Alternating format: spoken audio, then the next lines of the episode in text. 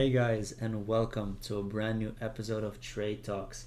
I go about as Medici FX, and this is the 18th episode. It's been a while since I posted one. I've been doing some things in the back. However, I've got a brand new guest on the show. Her name is El, or other way known as Qwertyelfx, on Instagram and YouTube. I'll definitely link everything into the description so you can check her out. I'm super excited for this episode because a brand new guest means brand new story, brand new knowledge, some things we could talk about and share with you guys. So, without further ado, let's jump straight into the podcast and I'll see you there. Enjoy. Hey guys, so we're here with the live podcast. I'm here joined with Qwertyelfx, uh, otherwise known as El. So you might have known her from Instagram. Uh, I, this is my first time meeting her. So it's a huge pleasure to have you here on the podcast. Welcome. Hey, Stefan. Thanks for inviting me on. Yes, my pleasure. How have you been? I've been okay. Yourself? Uh, I've been great. Thank you very much. Uh, how was uh, July and June for you, trading wise? Oh, June was really good. July has been honestly quite slow. So Mm-hmm. um yeah, I mean it's part and parcel of trading, right? You've got ups and downs. yeah, 100% agree. I think also with the summer liquidity kicking in right now, you know, um, Yeah. more sitting on the hands and just waiting for the plays to come out. Yeah. So I think the European traders are probably on their summer holidays. Exactly. So most of them are out of office and enjoying the good weather. Well, good weather is debatable, but they're out of office. Yeah, yeah. right. Okay, cool. So, um, you know, as this uh, podcast, there's this little tradition. I ask traders kind of how they started and everything and how they got to where they are right now. But before I ask you that, I actually want to ask you when you were growing up, uh, did you ever think you're going to end up in a field like this or doing something for yourself, like realizing that there's more in this world than only working for someone and obeying someone's orders, but also being able to discipline yourself to actually get there and work for yourself? Wow. To be honest, no. Because I mean I'm Asian, right? So Mhm, the okay. Asian culture has always been go to school, get your degree, find a good job, Mhm. quote unquote good job and Yeah. then just yeah work for someone so when i first started trading um i honestly had a lot of kickback from my parents Hmm. so yeah that was that was quite a struggle when i first went full time Mm-hmm. not it was semi by choice i would say Mhm. so yeah when i first started trading hmm, i think when i when i was young honestly i never really knew what i wanted to do to Mhm. be very honest. Like, you know, some kids, they are young, they're like, oh, I want to grow up and be a doctor, blah, blah, blah. yeah. I never had a specific career in mind. Mm-hmm. Yeah. And did you go and um, follow a traditional uh, path of uh, educational system because you didn't know, or what did you do? Yeah, 100%. So, like with almost every Singaporean out there, right? Our traditional path is always go to school, get your university degree, get a job. Full stop. And what you? yeah, I mean, same here. I would say. And what was your bachelor's? I suppose. Yeah, I did a bachelor's in accounting first, and then I moved on to marketing. Marketing. Okay. And uh, Yeah. to what extent do you think it's applicable to what you do right now? Honestly, zero. Okay. Honestly. Yeah. I mean, the marketing aspect maybe a little because now I'm like running my own so called business. So all the marketing is done by yours truly. Yeah. I'm a one man show. Um, I guide other traders. I do my own business. I do like my own teaching, my own social media marketing. Everything is just done on my own. Wow. Good for you. Yeah. Okay. And and you didn't proceed to do any masters. It was only bachelor's. Nah, I'm not the studying kind to be honest. Okay, no, I uh, I can relate to that. And where along in your path did you get introduced to forex? Where did it all start for you?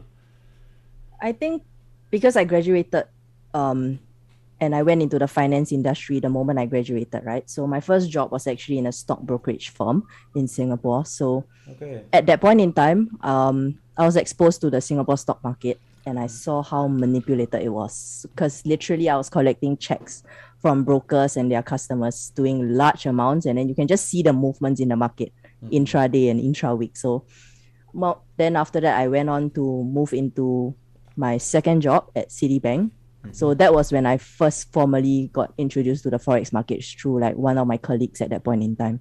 And yeah, I think that's like seven to eight years ago when I first started trading. Mm, okay.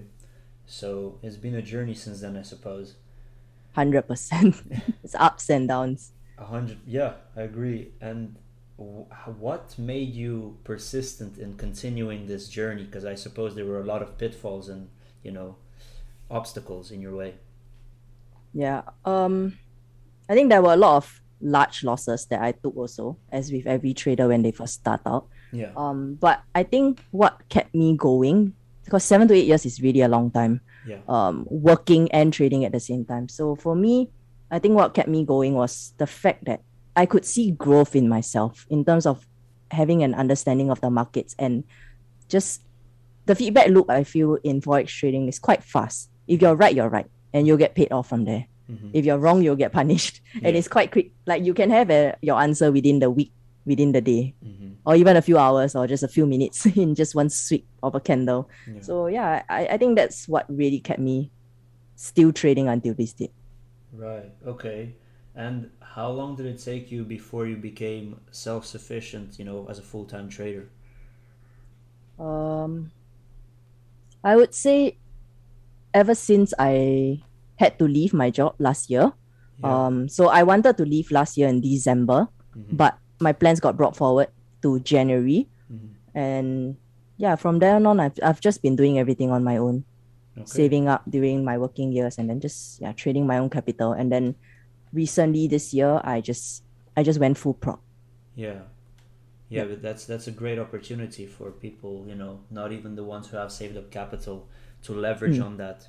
But I, I. Yeah. believe that those prop firms, some of them, they have really high requirements, and that also drops off a lot of uh, traders as it's a really demanding kind of challenge. Yep. So, Hundred percent. how did you get, you know, prepared for that, or can you maybe explain which funding uh, challenge you're doing, and you know how you got about to getting funded with them? I think for me, when I first started trading, th- there was no such thing as prop accounts. Nothing. So yeah. everything was my own money in my own live trading account.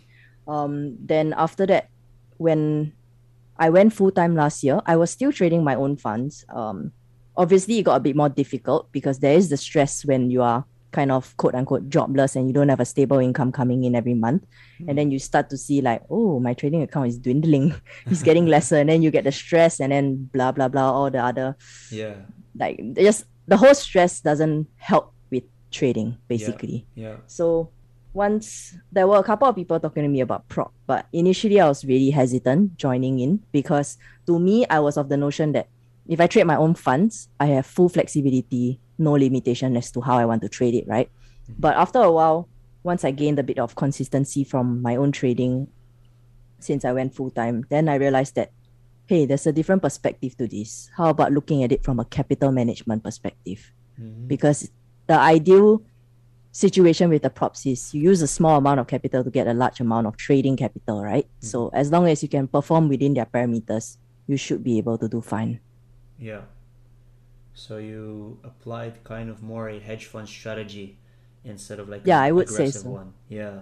Yeah, I would say so because when I was at the banks, I mean, I was selling funds and stuff like that. So I kind of understood how mutual funds and hedge funds were doing their business because we had to get educated on that as well. So I was thinking if they can do something like that, what's stopping me from doing it?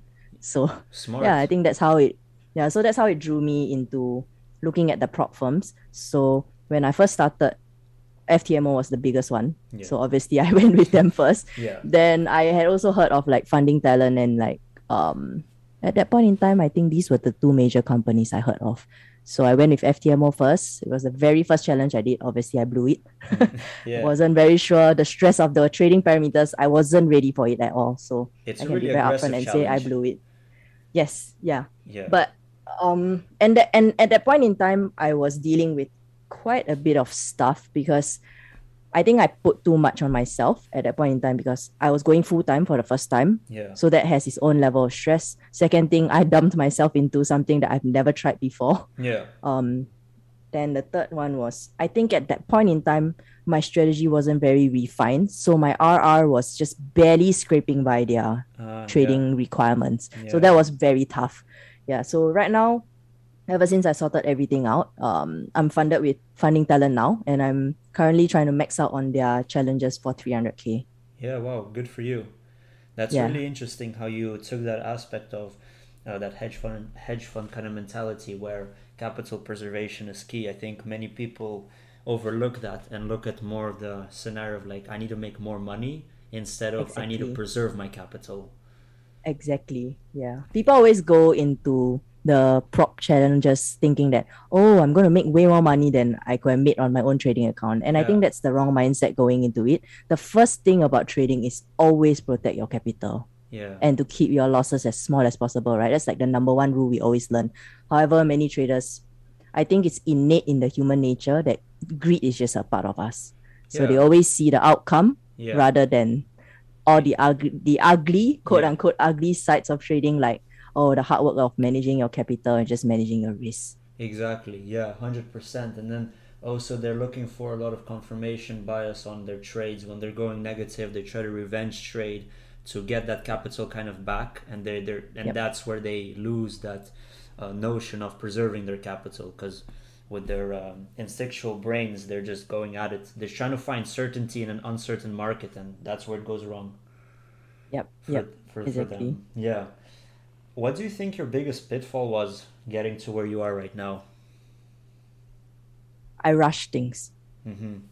Yeah. Like I said, when I went full time, I loaded on too many things and I tried to get too many things done at once. And that was when things just went south for a bit. Um, then I took a small break from everything else. Mhm. Um, I was part of a community at that point in time. I dropped off for a bit, just went off on my own, sorted out my stuff, got everything, just got my right my mind right, and then yeah, then I came back into trading again. Right. Yeah, I think I think being on your own uh, clears up a lot of things because you have the less noise uh, Yep. from other people. Just like on charts, you know, you don't want the noise from the small weird candles. You just want the bigger time frame sometimes. I think Yeah. same in life is just when you isolate yourself, you understand what's going on more clearer. Uh, let's jump into your trading itself. I'm interested. What is your trading style and what's your background like? Are you institutional or what, what do you look out for on charts? Because I've never seen you chart or so super interesting to know. I I suppose if you really need me to classify myself, I would have to say that I'm more towards this institutional kind of trading style. Mhm. Um, but then again, we're all retail after all, Yeah. because no one has the funds that the banks have. Yeah. Um, but ideally, I do trade in the footsteps of the banks. Um, I have reached a point where I understood why market structure forms the way it does and price action does what it does. So I'm more, I would say I'm a supply and demand trader. You have many names for it. Just to be honest, I think it's just all marketing, but essentially it's the same fundamental thing. Yeah. Yeah, but I trade supply and demand, um, and with just price action confirmations. That's it. Zero indicators. Mm-hmm. And do you have a mechanical approach to this? Um, when you say mechanical, what exactly do you mean? Well, in a mechanical approach where you have the set plan, where you have the set of rules which have to get checked before you get into a trade, because you know with supply and demand, one zone has to be, uh, for example, verified by several things in order for it to be a valid zone. Mm. So, in what d- do you apply that? Oh yes, definitely. I'm a I'm a strict proponent of that. So like in my mentorship itself, um, I am very anal about it. Mm-hmm. if yeah, to the extent that if I do have a trading checklist, um, and a grading system for my trades, as well as a validation checklist for the zones that I put up on my charts. yeah. So it has to meet both criteria before I actually execute a trade. If there's something missing in it, then either I size down or I just don't take the trade. Right. So it, it- yeah, it's like how a pilot has a checklist before they fly, right? I have Yeah. the same thing. Good analogy. I like that. Do you uh, look at lower time frames a lot or higher time frames? What's your kind of lookout? Um, I trade off the. I'm more of an intraday slash swing trader. So I enter intraday, try to hold them up for swings if if price allows me to. Um, most of my trades I enter them, fifteen minute, one hour, or four hour. Yeah. And then yeah, I try not to go into the lower time frames. Like you say, the lower time frame has a lot of noise. Yeah, So exactly. But then if you're a swing or an intraday trader, I must believe you are really following fundamentals for it to support your moves. oh, you'll be quite surprised with my answer actually. I I kind of know. I will look at the calendar to see if there are fundamental news coming up. Mhm. But to be honest, in my entire duration of trading, right, I don't care much for it. Okay. Like I don't really bother like, oh, if the NFP is gonna come out with X result, what's it gonna do to my trade? Right. I don't really bother because I'm a believer that price would already be priced in and there and the technical analysis will give you your answers. So I try not to drown myself in the news. Yeah, a lot of the times it is priced in. I do agree with you. However, you know, sometimes on swings it is better to know if, for example, JPY is weak or strong. You know, if we've got COVID cases running on Hmm. JPY with, for example, the Olympics, and let's say it's Yeah. going south, and you know, Yeah. we're trying to uh, buy GJ, it would be better for us, for example. That those kind Yeah, of things. Yeah. But like for me, when I say that I'm a swing trader, I think it's more I just look at it simply as I just hold my trades longer Mm-hmm. To go from one swing to the other. That's that's about it. But I know that as a the true definition of a swing trader has all these fundamental aspects to it. But I can be honest and tell you, I, I really don't look at it. I don't want to introduce more information that I need to Okay. execute my trade. I mean, yeah, keeping it simple. Yeah, no, I respect Yes, that. If it yeah. works for you, that's that's amazing, right? Yeah, yeah. What's your uh, RRs normally on trades? Mm, I've been averaging about five to six R on my on my intraday trades. Yeah, Wow, wow, that's really nice. yeah. It's not the best, obviously. There are people trading my kind of strategy, doing like double digits and stuff like that. But more importantly, it's what you. I believe it's what I can deliver consistently. Yeah, So if someone can do like hundred R, thirty R, forty R, okay, fine. That's their ball game. But so far, what I've been able to deliver consistently has been about five to six. Yeah, I believe consistency goes uh, much further than a one-time hundred R trade. Yeah, yeah. I don't want my trading curve to be like a roller coaster. I rather it like gradual incline. Exactly, no, and that's far more respectable for even if you're trying to build a track record. You know, Mm. it's uh, far cleaner to see that kind of track record than a hundred R trade, and then you lose like fifty R, and then hey, another uh, twenty R in the plus. You know, okay. Yeah. Have you gone through many mul- like strategies to get where you are right now? How did that path kind of? Because many people are lost, you know, and I have people on this podcast who are refining their strategies for years, and it took me, I think, two years to actually understand what I really want from from a strategy. Because I went from scalping to kind of intraday to swinging, and it only Mhm. now is starting to get a little clearer for me what I want. So how is it for you? How did you get about to understand what you want and which strategies you've tried out, kind of? I think um as when we first start, right, you Mm. see uh, all tons of strategies online, Bollinger Bands, MA crossovers. Oh my god, whatever you name, I've probably tried it before. Yeah. Um, but I would say I've always gravitated back to price action trading and just naked charts in general. mm-hmm. Yeah, so I've been through the indicator strategy. So like I said before, I quit the industry completely, right? Um, I mean my my work industry. Yeah. Um, I I was trading an indicator strategy. To be Mhm. honest, it was I traded it for three years. I was never profitable. So I had a whole bunch of like pairs that I was looking at, twenty four to be exact, every single day. God. It was a day trading strategy. We were only executing like one or two trades in like a week. For Wow. a day trading strategy, trading 24 pairs with indicators that's like, oh my god, that's too slow, man.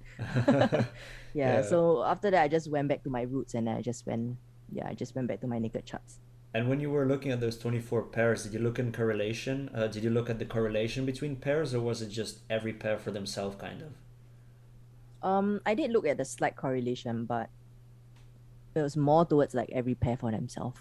Yeah. I- because after yeah. all the the entry criteria was just if my indicators do something there's my entry I see so many courses right now online providing those kind of strategies where they have a 14 EMA crossing a 28 SMA and then they sell. And yeah, the baffling part is, you know, sometimes it just works for a month or three and they're all chuffed up, sitting there Hmm. making like 70 pips. And I'm like, how, you know, like, okay, it works, but damn, you know, long term it's not gonna work out. But you know, let them Yeah. have their little moment. Yeah, yeah. I think if you've been in the industry long enough, right, you'll know the expectancy of a certain strategy. Mm. So I, I believe that honestly, every strategy works, but Mhm. people don't stick with them long enough.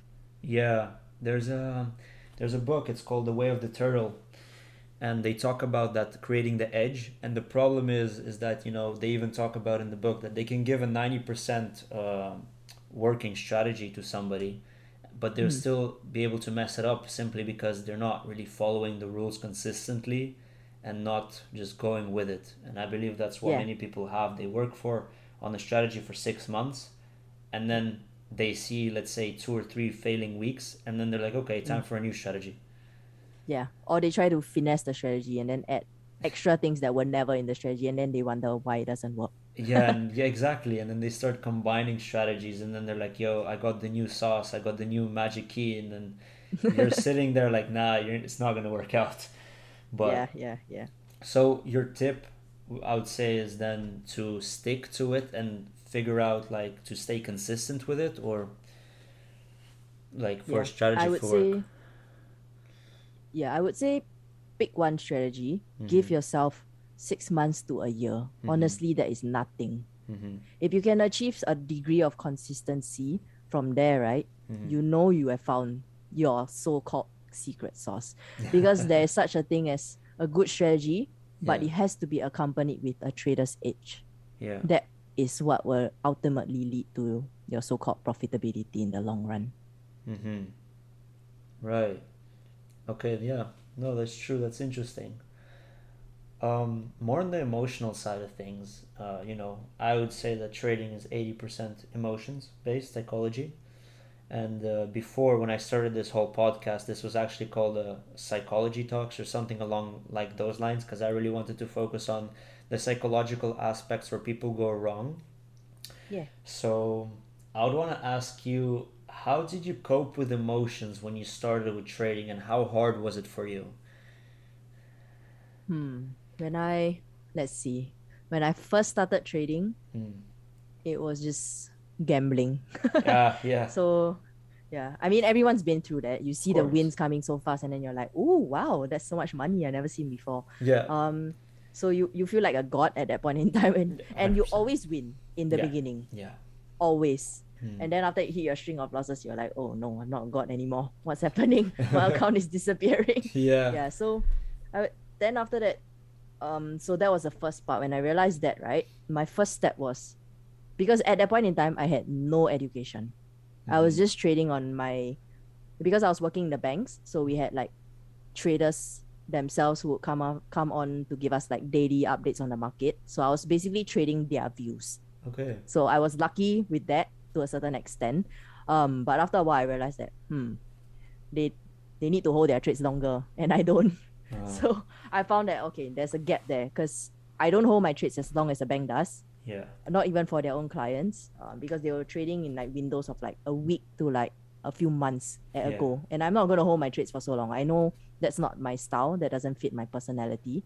So that's when I went to find like um some sort of trading education, and I went into a whole rabbit hole of courses. yeah. So um that after a while, during the entire duration, I think journaling has helped me a lot in managing my psychology mhm. in terms of identifying like my trigger points and what gets me excited or down in the market. So that has been very important and like crucial into me being so called calm on the markets right now. yeah. Because Yeah. everything is documented on paper, and then you can like look at it, and your mind is kind of empty as well, because you've Exactly. documented it all. Yeah, Right. yeah. and that must have helped you essentially with dealing with the losses and the wins uh, both ways Yes.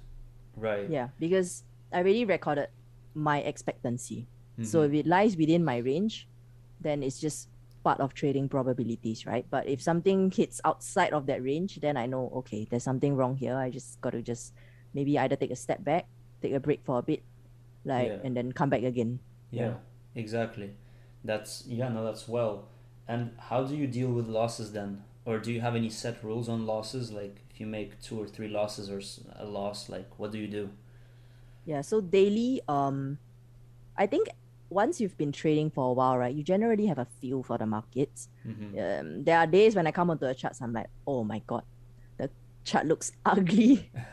so first thing is, if it looks ugly and it looks like almost untradeable for that day, right? Just Mhm. go off for the day. To be honest, you don't have to trade every single day, and that's like one way I try to stem my losses as well. Because if you don't trade a lousy trading day, like for example, Mondays sometimes are quite slow to set up.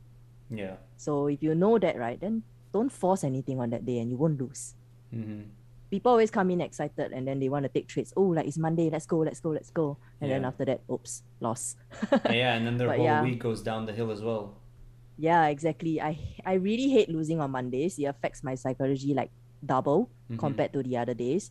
Um, and then if let's say on a normal trading day, like the rest of the week, uh, usually if I take like two losses for the day, I, I just call it a day because I Mhm. know either there's something wrong with me that day. I'm not seeing the markets the way I, I'm supposed to because we all have our off days, right? Um, Yeah. Or secondly, it's just price is not giving me what I need to see, and then I just step off. Yeah, no, Yeah. fair. And I think back to Mondays, it's it's also a day where institutions are setting themselves up for the week. So there's a lot of trapping going on as well to get the retail out the picture so Yeah. that they can position themselves for the liquidity grabs for the move into the Yeah. counter direction for the whole weeks. And that's why many people also lose on Mondays, I would say. Yeah. So that's that's a key to kind of just uh, stay back a little and just and and look look what's happening instead of jumping on. Yeah.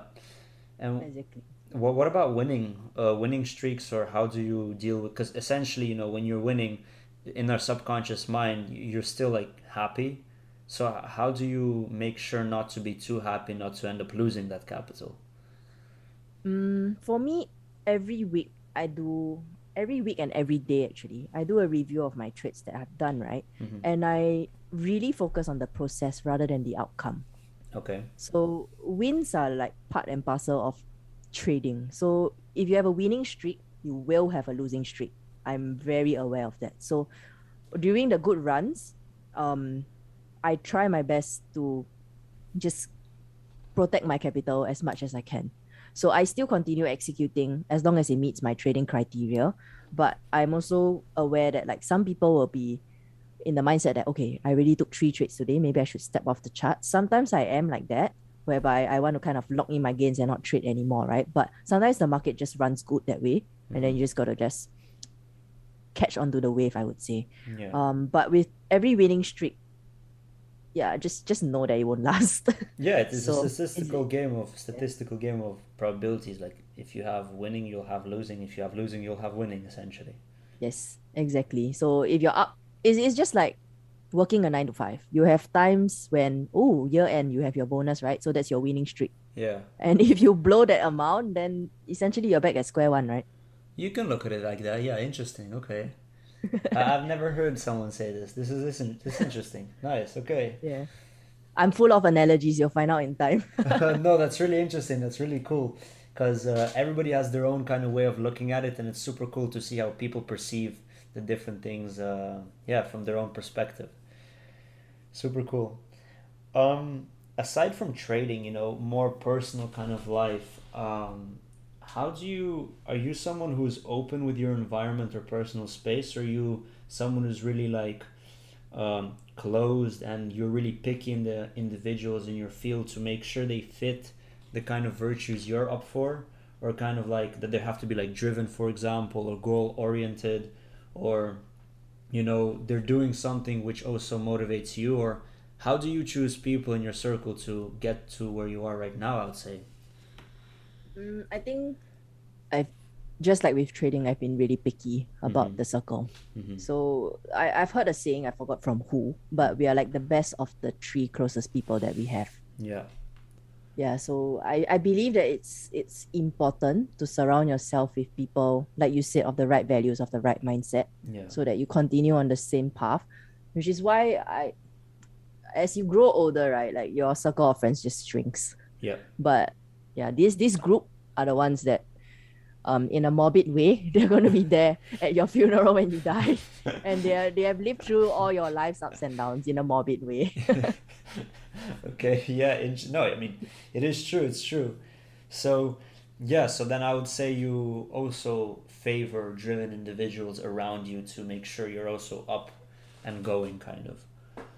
Yeah, yeah. So like for example, um with regards to my trading itself, I'm very particular about the community that I'm in. Mm-hmm. So currently I've built like my own community and I'm really strict about who I let in. Mm-hmm. So previously, um, for those that know me, I did have a live stream before. Mhm. I've since stopped it because yes, I am aware that some people do take it as a form of learning, but there is more noise than benefits to holding the live streams. Mm-hmm. So that was just my way of just keeping the right people around me as well. Mm-hmm. Right. Uh, but do you still have contact with those people who, for example, were there for the learning, or did they also kind of fall off? Yeah, those obviously there were some that fell off. Um, the bulk of them fell off. Those that were there for like signals and stuff like that. The bulk of those people, those Mhm. kinds of people, fell off, which is the intent of why I went off the streams. Um, the second thing is those that really were interested to learn, they came onto the private community eventually. Yeah. Yeah. Because they and that- even during that, yeah, and even during that period of time, they were already. Um, they already had that intention to come onto the private community. It's just that because the streams were on, they didn't see the the push factor. I would say. Yeah. But once I went private, then they were like, "Oh, that's great. Now we have a quieter, Yeah. better environment to trade together in." Yeah, true. Okay. Yeah, that is true. I mean, I had a signal service running like the whole last year, and we Mm. ran, um, I think most of the months were profitable, and we had a community going. But you know, when it came to push and shove, when we had that uh, chats and everything, I think only like a quarter of the people joined into the chat community, and I think only out of like a hundred members that we had, there were probably seven who were actually contributing charts. And uh, now at this point, I think I only talked to like four of those people who I met through the charting service. So, you know, it's it's evident to see who's in there for the quick uh, kind of moment and those who are actually Yes. learning for the longer run. Yeah, exactly. That's also part of the reason why first so there were a couple of complaints that I had from like the public community where I was like shutting down all my public avenues to me. Huh. Um I, I also had like a chat service going on, right? Ah, Um right, in right. my Discord. I closed it off in like two days and then people were like, Oh, why are you closing off more and more things? Like we, we don't have access to you anymore. and then I'm and then I'm I'm just saying, you guys still have access to me. I'm still on Instagram every single day. You see me posting every day. Yeah. So if you need me, I'm there. But yeah. other than that, the Discord is just going to be for those people that really want to want my attention, need my help, hmm are of the right mindset to learn. hmm Yes, I'm going to focus my attention on them. Yeah, of course, because that those are the people who value you much more than if you're only pushing out the content for you know for someone to see and not even engage in it. Yeah. But you know, funnily enough, on what you just said, those people who are complaining that you're shutting everything off, if they actually had the right intentions, they wouldn't be complaining because they would have just Yes. found another way of getting around to you. You know, there's a million ways to get somewhere and get something done. It's just a matter of mindset. Yeah. And whether you want it bad enough. Exactly. So you know, if now they're already giving this kind of attitude, it just shows you know they won't make it, and you know maybe not now, maybe later they would understand. You could never judge a person, but at this Mm. particular moment, it's not their time, and better off, you know, better to save your time and better to save their time and their losses and all their negative emotions. Yeah, 100%. Get rid of the toxicity, I would say. yeah, hundred percent, hundred percent. Yeah. You know, but actually about toxicity, it's an interesting one because uh, all these fake gurus, for example, on Instagram or any guru these days, because there's a lot of them, and everybody's trying to teach you how to be the correct person, or like all these, like uh, Grant Cardone and all those people, how to make millions or how to be the Mm. best you, and all these books, you know, that they make you Yeah. read. I think that's also toxic in a way because they're like yeah you need to remove toxic people out your life you know like if your if your mother or father isn't wor- ar- aren't working hard like you and aren't reading 50 books a year you should cut them off you know it's like Yeah. it's all fun and games but the sad truth is that a lot of young uh, generation is actually falling in that trap and Yep. uh, i want you know uh, lie i actually had that kind of issue as well for a couple of months where i was like you know if no one around me is uh, working as hard as for example as i am you know they have to be cut off and that's also like a lie i believe in some sense because you should have a balance with the people around you, but Yes. Not a point where like you should cut everyone off because they're not reading 50 books a year. yeah, everyone has like different goals, right? You got to understand that. So, like you said, balance is key. I think the hustle culture is It's overrated, Yes. I think. yes, it's overrated. It's it can be toxic if you take it too far. Yeah, So, like for example, Grant Cardone, Gary Vaynerchuk, they are very successful people. yeah, I I cannot deny that their No. hustle is is uh is on a whole different level. But. Yes, yes. but I mean, you got to think for yourself like, what are you hustling for and why are you doing it? I think that's key because they know their why. Of Do you know your why? Yeah, If you don't and you're following their why, you're going to burn out sooner or later, which is why burnout is just another common phrase that we hear nowadays as well. yeah, yeah, for sure. You know, that's it. Like you said, you're following their why, and their why is to get you on their platform so they can grow further their in their, you know, endeavors and whatever they have set out for themselves. Yeah. So Yeah. also really interesting talk I have with a lot of people uh, in my life is like, do you read books? And I have some people who are like, I've read, for example, twelve books in a year, and some people are like, I've read two books. But funnily enough, there's people, for example, who read one book in a year, but they would apply far more from that one book than those who read like twenty, and Yes. you know it would they would be much better off so in that regard also you know like you said think for yourself like if you're reading that many books like why you know what are you applying Yeah. and is it is it just for the flex for the instagram or is it actually for your own benefit Yeah, yeah.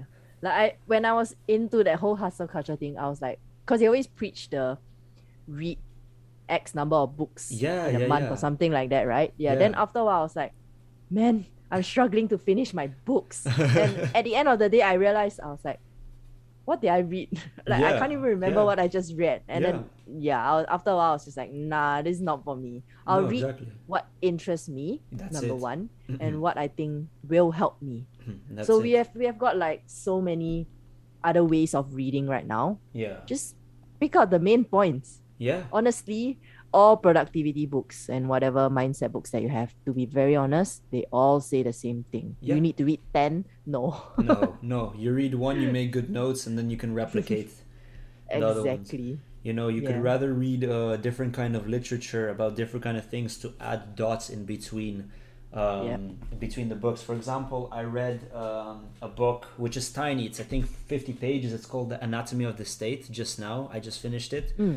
And Yeah. uh, it talks about how the state, uh, so any state or government, has been in Mm. control for the last centuries, and how they use different kind of uh, illusions or different kinds of um, words or images to persuade the people into believing what they want them to believe. And you know, I don't need to read, for example, like a book on how to be a millionaire, for example. No, I'd rather read a Mm. book like that and understand what governments do and how they use the power, and then Yep. maybe apply that kind of those kind of uh, tricks into my own, for example, business, and that would work Mm. far more than reading a book where they're gonna tell me, yeah, I need to stay up till uh, three a.m. and uh, work harder on my Google Doc. You know, like Yeah, yeah, yeah. Think a little bit outside the box to apply different kind of knowledge. yes I think. at the end of the day knowledge is everywhere yeah. but do you need to absorb everything you Yeah. can't and you shouldn't Exactly. I've uh, I also listened to a lot of podcasts, for example, and there was a really interesting individual who ran a uh, multi-million dollar business, and he said the reason he actually succeeded in his business is because he managed to find the one percent of correct information, which led to Mm. correct knowledge, which led to him succeeding in the business. So Yeah. that's the key. You need to find the correct kind of bits of information and stick them together. Yep, exactly. It- Well- to with to that point, right? I'll be very honest with you. Like a couple of like people in my community, um, I mean my social media community, they are always asking me like, what trading books do you recommend? Yeah. I'll yeah. be very honest and say none. Mhm. Okay. you know how people always like to to say, oh, you should read Trading in the Zone. That's like the number one Bible. So so. Well, so I've called, read it a couple of times, but okay. yeah, but I'm of the view like, books can be outdated Mhm. because now we're moving in like such a fast paced world. Mhm. yes, some of the things that they talk about fundamentally are correct, but you got to keep yourself like updated with the times as well. And if like anyone who's asking me, right, the books that I'm recommending, they are not even trading related. Yeah. They're more like psychology related. Yeah, yeah, yeah, Yeah. yeah. Because yeah, I think it because those are the dots you can connect to apply to trading. Exactly. Yeah. Exactly, yeah. And I think also on the topic of hard work and hustle culture, it's it's cool to work hard, but working smart gets you far way further than working Oh, hard, you know, yes. like all these corny uh, Instagram quotes like if if you were wor- if uh, all constructions are working hard, uh, if all the construction workers are working hard, why are they not millionaires? You know what I mean? Yeah. that kind of mentality. But in reality, it's just working really smart. You can work two hours a day and be much further than someone who works 10 hours a day. Yeah, hundred percent. It's just how do you make the best use of the limited time that you have? That's it. You know, like uh, we can say crypto as an example. Also, don't get me wrong. Uh, it's it's really everybody's on crypto, but I'll take this a little further. Like in 2020, when the whole market crash happened, when oil futures were trading negative, for example, I'm pretty sure you may remember that. Yeah. uh, in that time, uh, what happened to the crypto market? It actually dipped, but I did not hear anyone talking about the market. But people who are smart and uh, people who do their research and they're looking for the right information, they did the research then and they understood that if this collapse goes, if this collapse like happens, there has to be a recovery. Hence, Mm. investing at that point in time would would have been the biggest discount on anything you could have bought and Exactly. it would have brought you much further than buying on the tops in let's say March 2021 when everybody's on it. Yes. And yes. there's your difference between working hard and smart because the people worked hard to flip their coin two or three times when the bull run was happening, but no one worked Hmm. smart to flip it a hundred times last year when they could have bought it at a way cheaper price, for example. Yep. And and you know what that and I think my opi- my opinion about that and why that is is just fear. Mm-hmm. Like if you see the thing just taking a Mhm. huge tumble down, right? Mhm. Your first thing is like, oh my god, it's gonna go lower. Yeah, and that's just natural yeah, human behavior, right? But then again, you look at the likes of like Warren Buffett. Where's he always buying? yeah, yeah. He's always 100%. buying when people are fearful. And then Yeah. who's and how rich is he now? So Yeah. there are very few people that trade like him.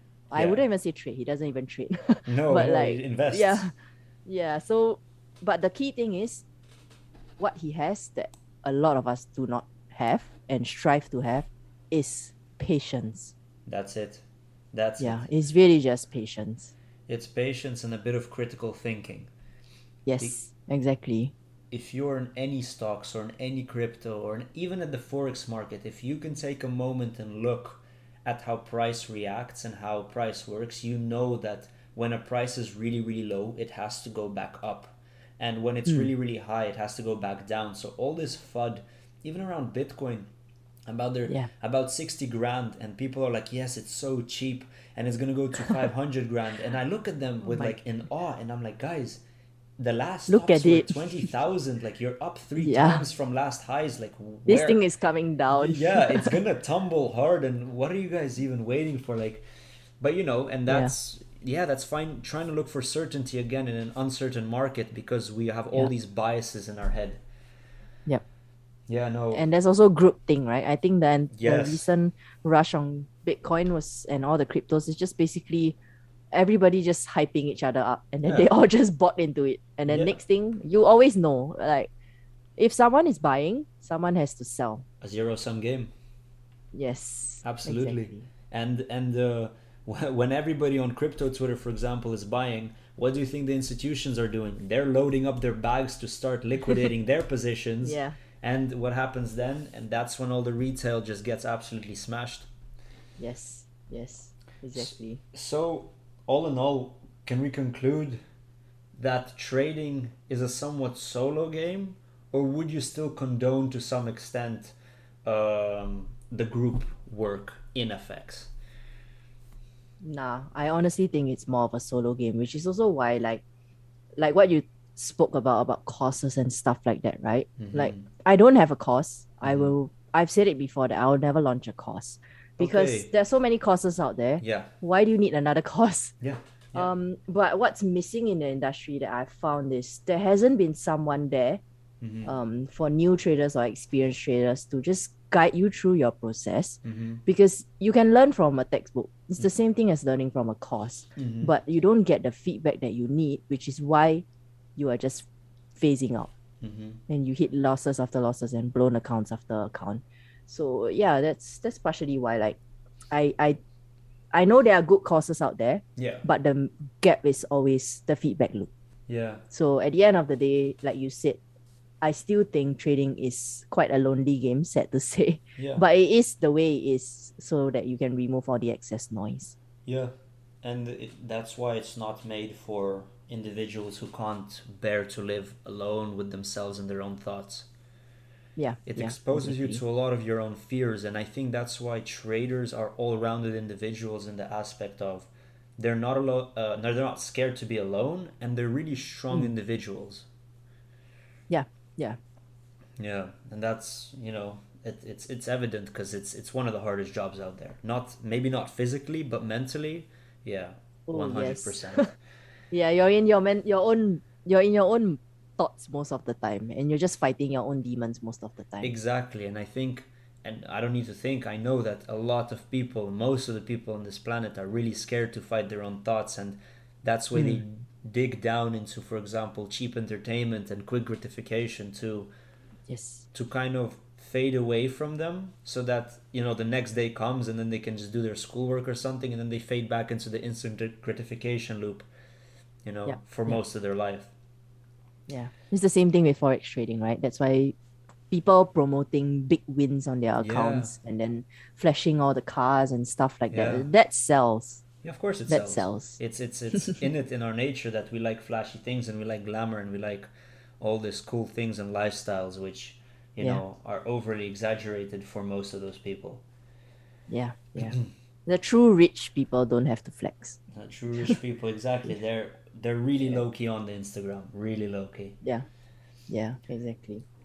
Um, so how does your daily like environment or routines look like? Do you lead a really calm uh, schedule and with like meditation or something, or do you lead a really busy schedule because you have a lot going on on your plate? How does that work for you?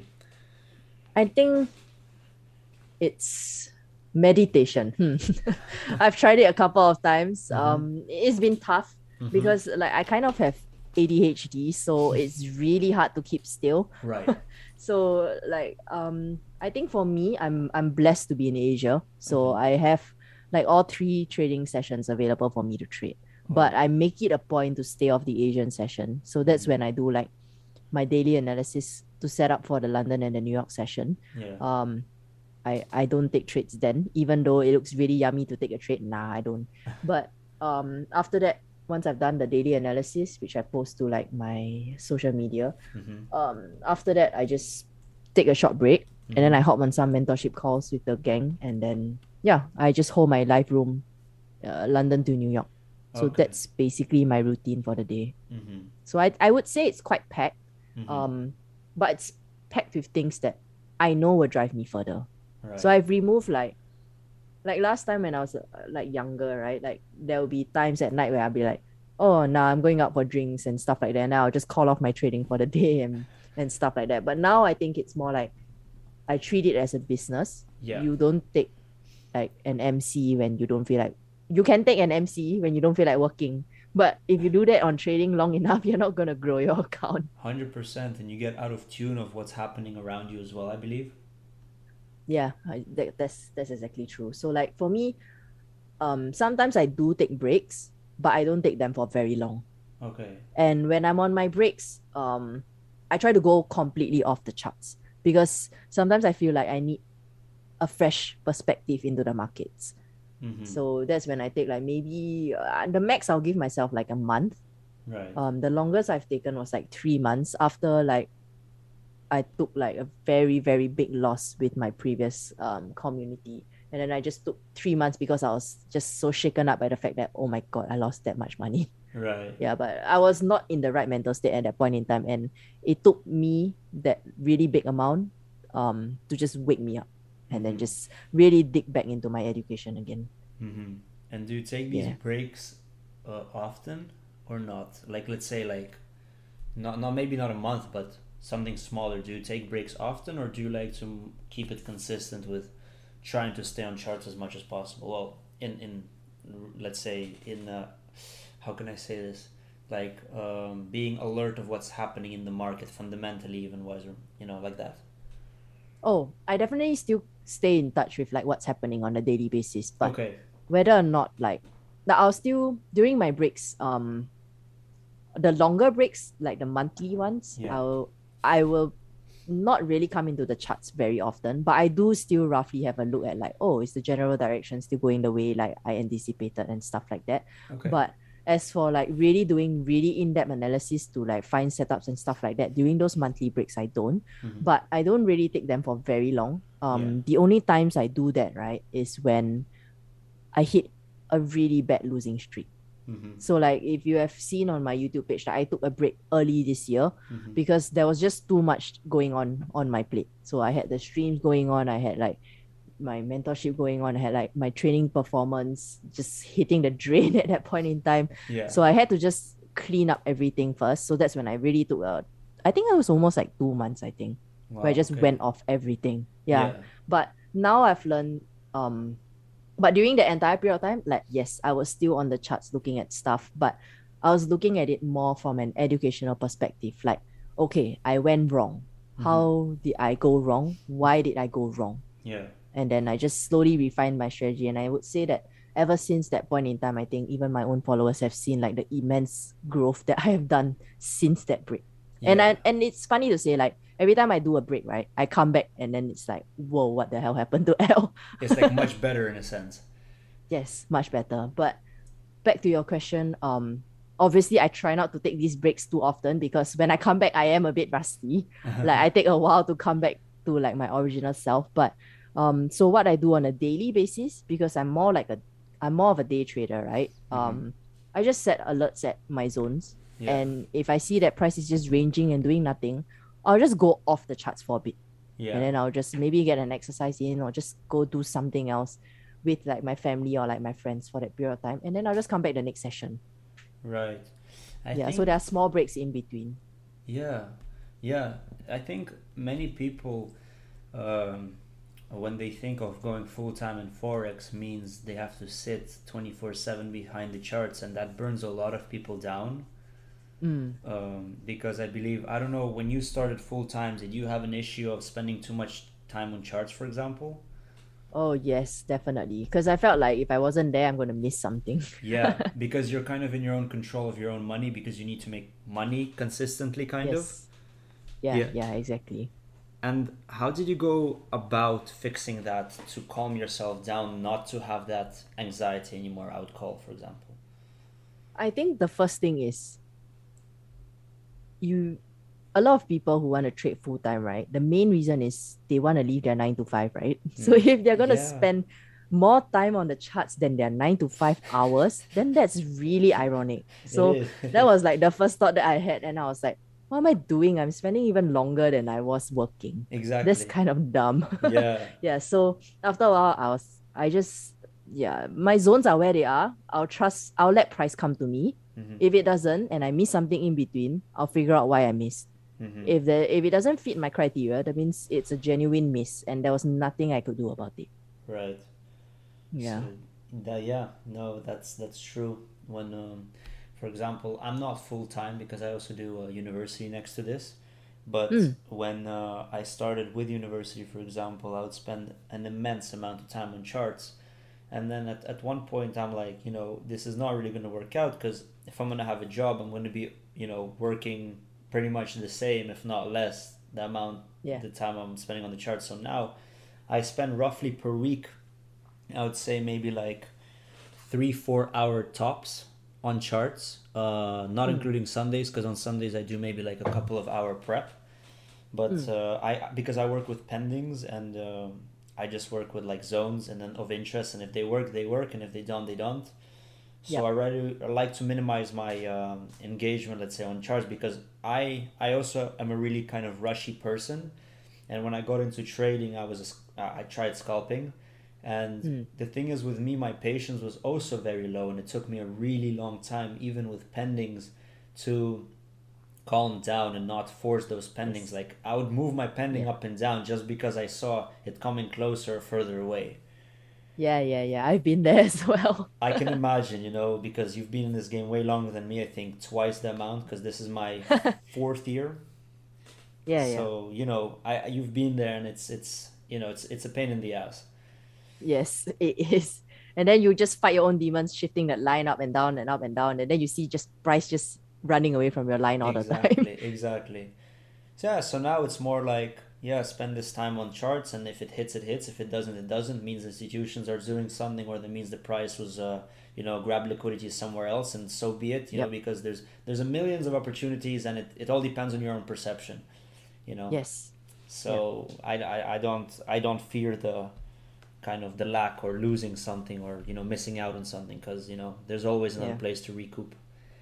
Yes, exactly. There's no the beauty about trading is there's no lack of opportunities. That's Your it. job as a trader is to find those opportunities, the right ones, and to capitalize on it. That's But it. if you're going to jab at the markets all of the time and then just keep losing your capital, Yeah. each time you take a wrong jab, you're gonna get hit back twice as hard. And then Yeah. that's gonna affect your psychology and you can't take the right trade when it does appear. And it always appears. yeah, yeah, Yeah. yeah, exactly.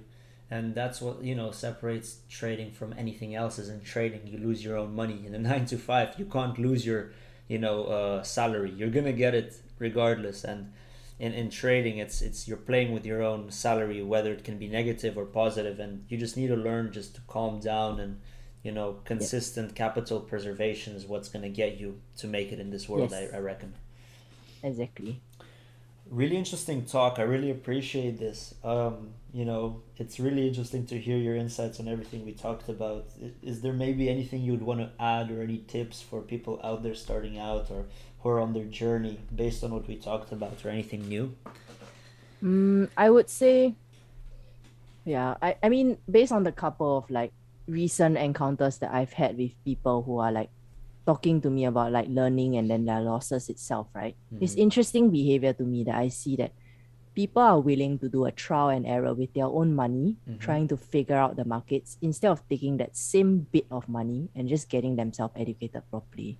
Like, that's just a really sad fact about trading. It's Mhm. like before you even knew everything you knew um, from your life now, right? You had to go to school.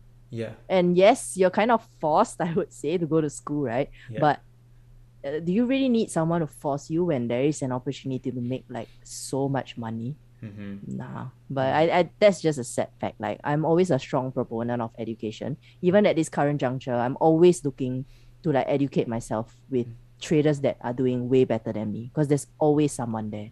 yeah, So yeah, I would say constant education and be willing to invest in your education. That's the key thing. that's a good point. That's a really good point because uh, you, you can, for example, learn off of BabyPips. I don't know if you've, you've probably heard of it. Yeah. and Yeah. you can you can learn off a lot of things but really funnily enough you're gonna have to unlearn most of it if you want to be successful yeah. Yeah. Yeah. Exactly. Th- like that- free information is free for a certain reason. Exactly like some of it is useful but the real nuggets which make the 10% or 5% the winners is is the reason you need the mentor and yeah you know it, it's baffling how people would take a loan to go to university and they spend a couple of hundred thousands or even just a hundred thousand on school or Yeah. whatever but not dare to even put in two or three thousand into an education which Oh, uh, per- tell me about it. Exactly. It, you don't even need to like. You don't even need to go into trading. You know, if you want to become, I don't know, a chef or something, you can find a mentor who is who's been there and done it instead of going to culinary school and just have like a private kind of education. Yet Yeah, you might yeah. even get more info out of it. Yes. Kind of in that regard. exactly. So, and I think when when you're so I think people see it as they are paying someone to do it, but I think the perspective should be you are shaving off whatever time that you have spent trying to figure that out and the losses you have incurred. That's Yeah. your tuition fee, to be very honest. Yeah. You just pay it to a different person called the market. yeah yeah true and and i believe you know i think smart people and people who are really out there and successful they understand that time is actually the only asset we won't get back so by minimizing the time spent on trying to figure out these losses like sure you can spend 10 years of figuring out everything yourself, or you can spend two years with a mentor who will show you ins and outs. And Yep. Successful people know that those eight years is going to be the difference between uh, their financial freedom, for example, and Mm. them uh, wasting their time. You know, Yeah, yeah, hundred percent. that's why you know businessmen outsource a lot of their um, uh, what's it called? Minor, de- minor, minute details of their job. Exactly. Yes. Yeah, outsourcing. You know that that goes a long way. Same with mentorships. Yeah, exactly. Really well said. I really appreciate that. You know, I really appreciate you uh, here on the podcast. We've uh, had a really interesting conversation. Yeah, thanks for inviting me again. Yeah, it was a pleasure. Thank you very much. Um, I'll add uh, all your links into the description essentially. Uh, I'll let everybody uh, take a look. I'm uh, really hopeful that people out there have learned something or taken some notes and actually uh, found this interesting. And, you know, to me, this was a really interesting episode. And then on this note, thank you very much again once more.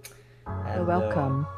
for everyone out there, there's more to come. So stay tuned, take care, and goodbye.